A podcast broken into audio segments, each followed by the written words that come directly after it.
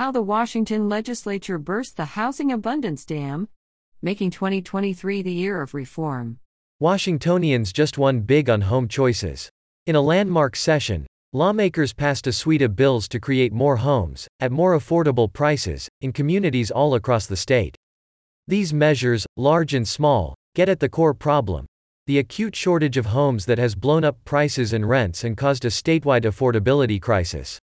To make it official, Governor Inslee will sign the bills at a ceremony today in Seattle. Thanks to these new laws, over the decades ahead, tens or even hundreds of thousands of people will be able to live in more walkable, lower carbon neighborhoods, in homes they can afford, close to opportunity, close to jobs, schools, transit, and parks, comma, close to each other. Washington just took a big step away from sprawl and segregation and toward compact communities that welcome more neighbors of all ages, races, ethnicities, and incomes, where cars are an accessory to life and not its organizing principle. The biggest win is HB 1110, which legalizes fourplexes or duplexes in most cities. Close behind is HB 1337, legalizing two accessory dwelling units per lot and lifting numerous restrictions.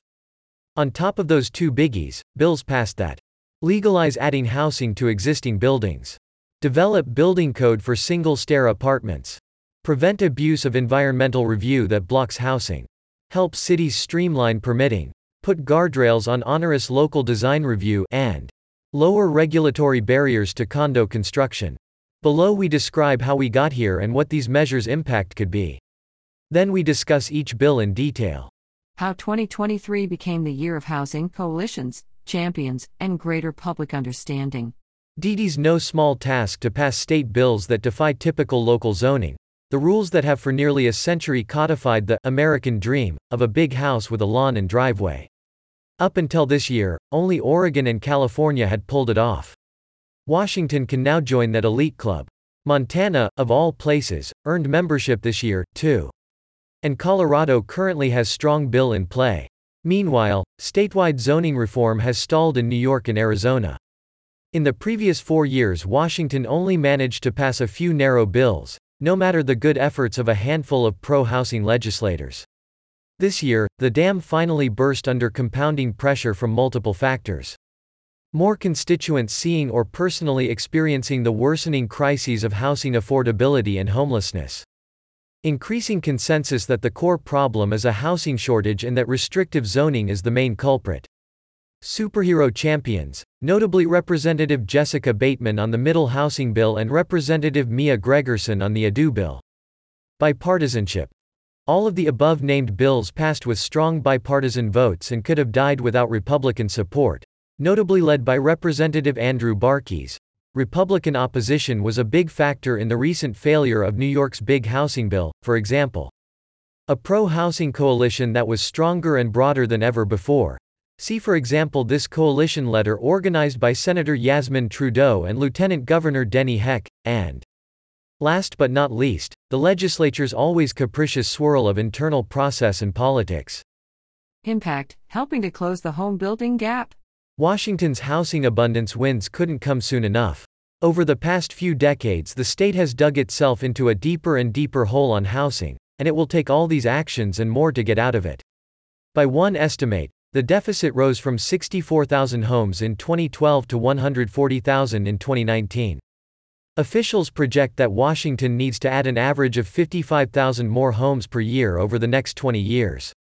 In recent years, the state has been permitting around 45,000 homes per year, give or take.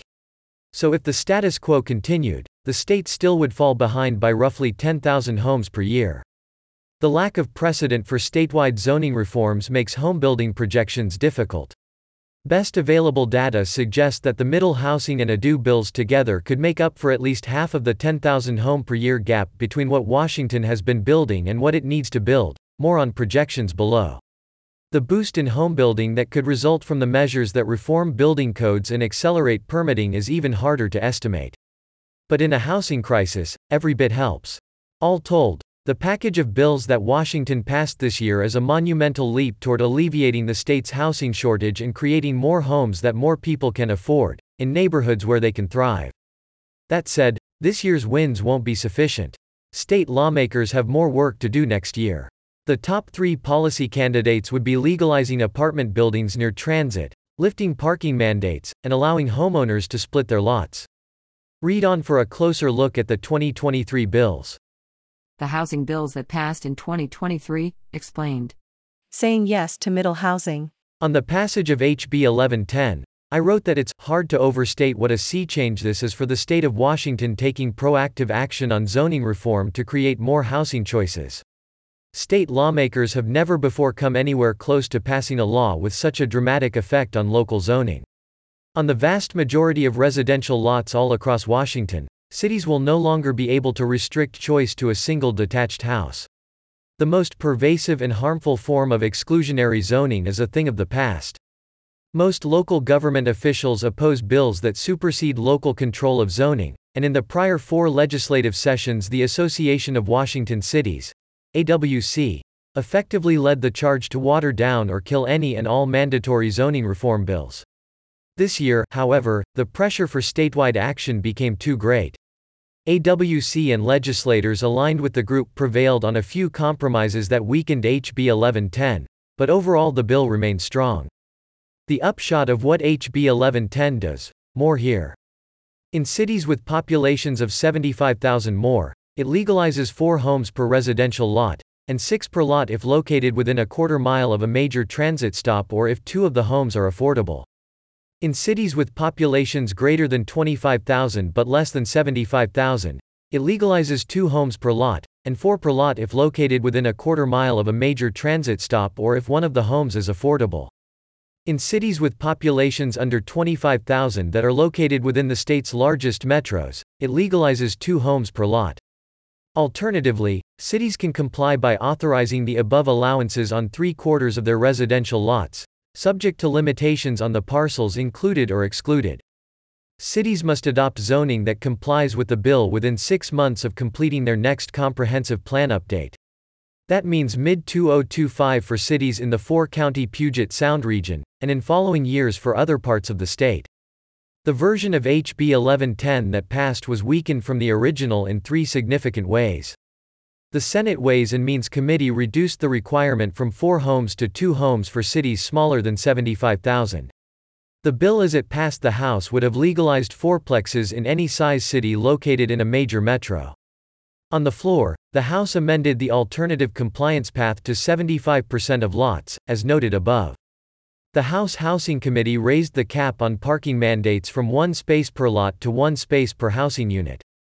For comparison, Oregon's 2019 Middle Housing Bill legalized four homes per lot in cities larger than 25,000 located in the Portland metro. And it legalized two homes per lot in all remaining cities in the Portland metro, and in all cities larger than 10,000 statewide.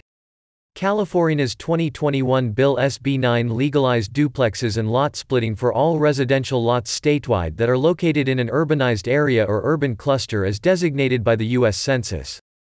Officials estimated that HB 1110 will yield an additional 75,000 to 150,000 homes over the next 20 to 30 years in the Puget Sound region, which is home to about two thirds of the state's population.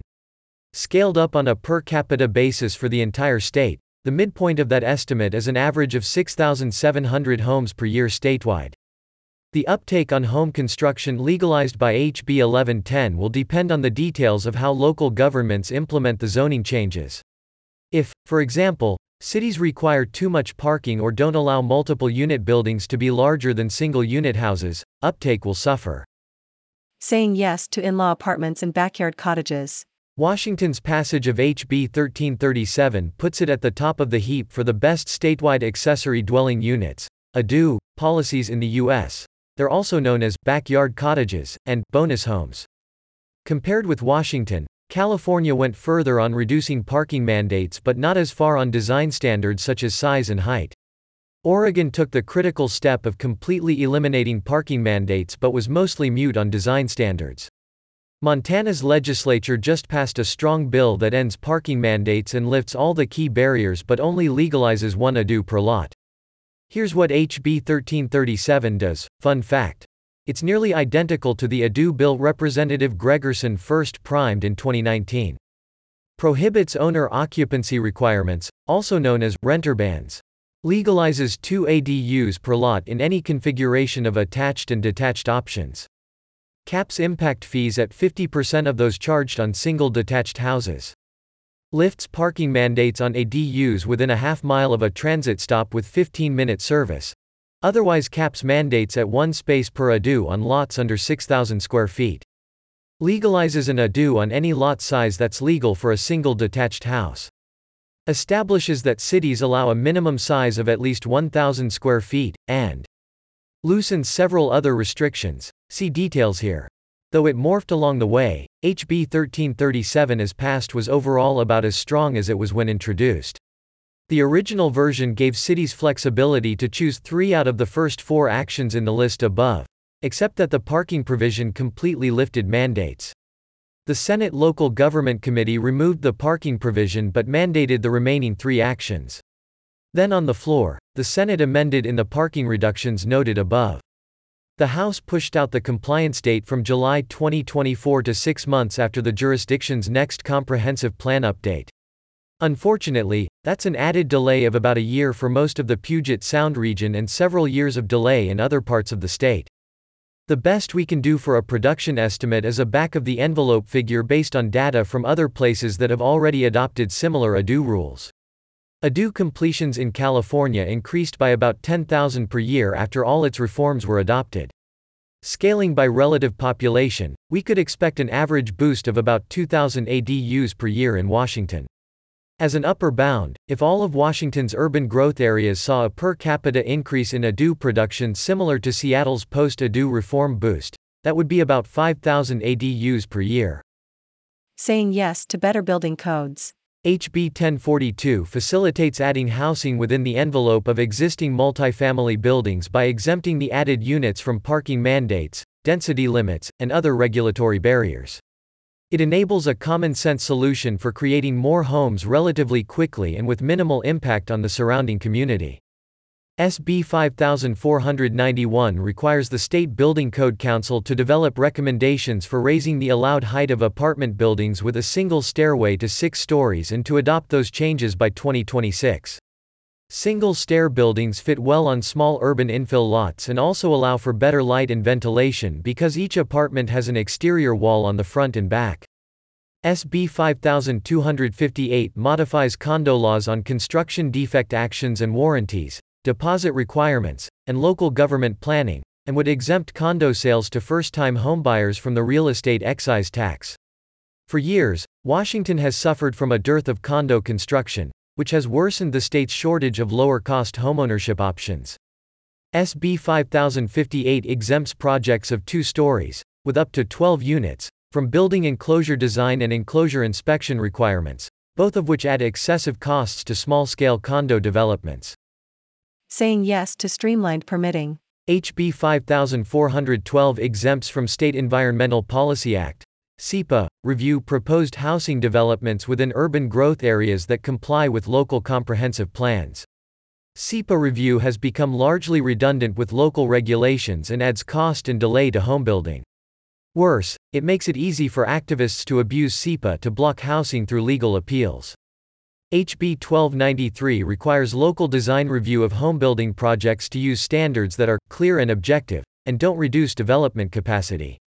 In addition, the review process cannot require more than one public meeting. Capricious design review requirements can drive up the cost of homebuilding by adding delay and uncertainty.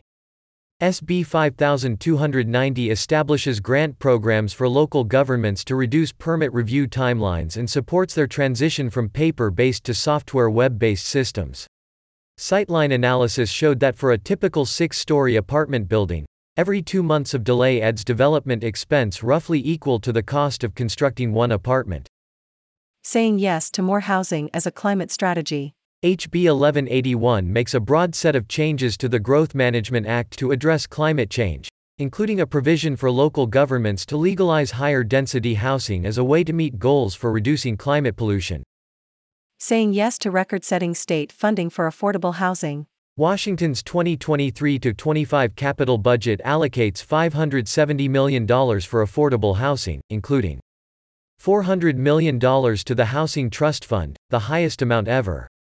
$60 million to connect affordable housing developments to infrastructure. $50 million for affordable transit-oriented housing, and $40 million for land acquisition.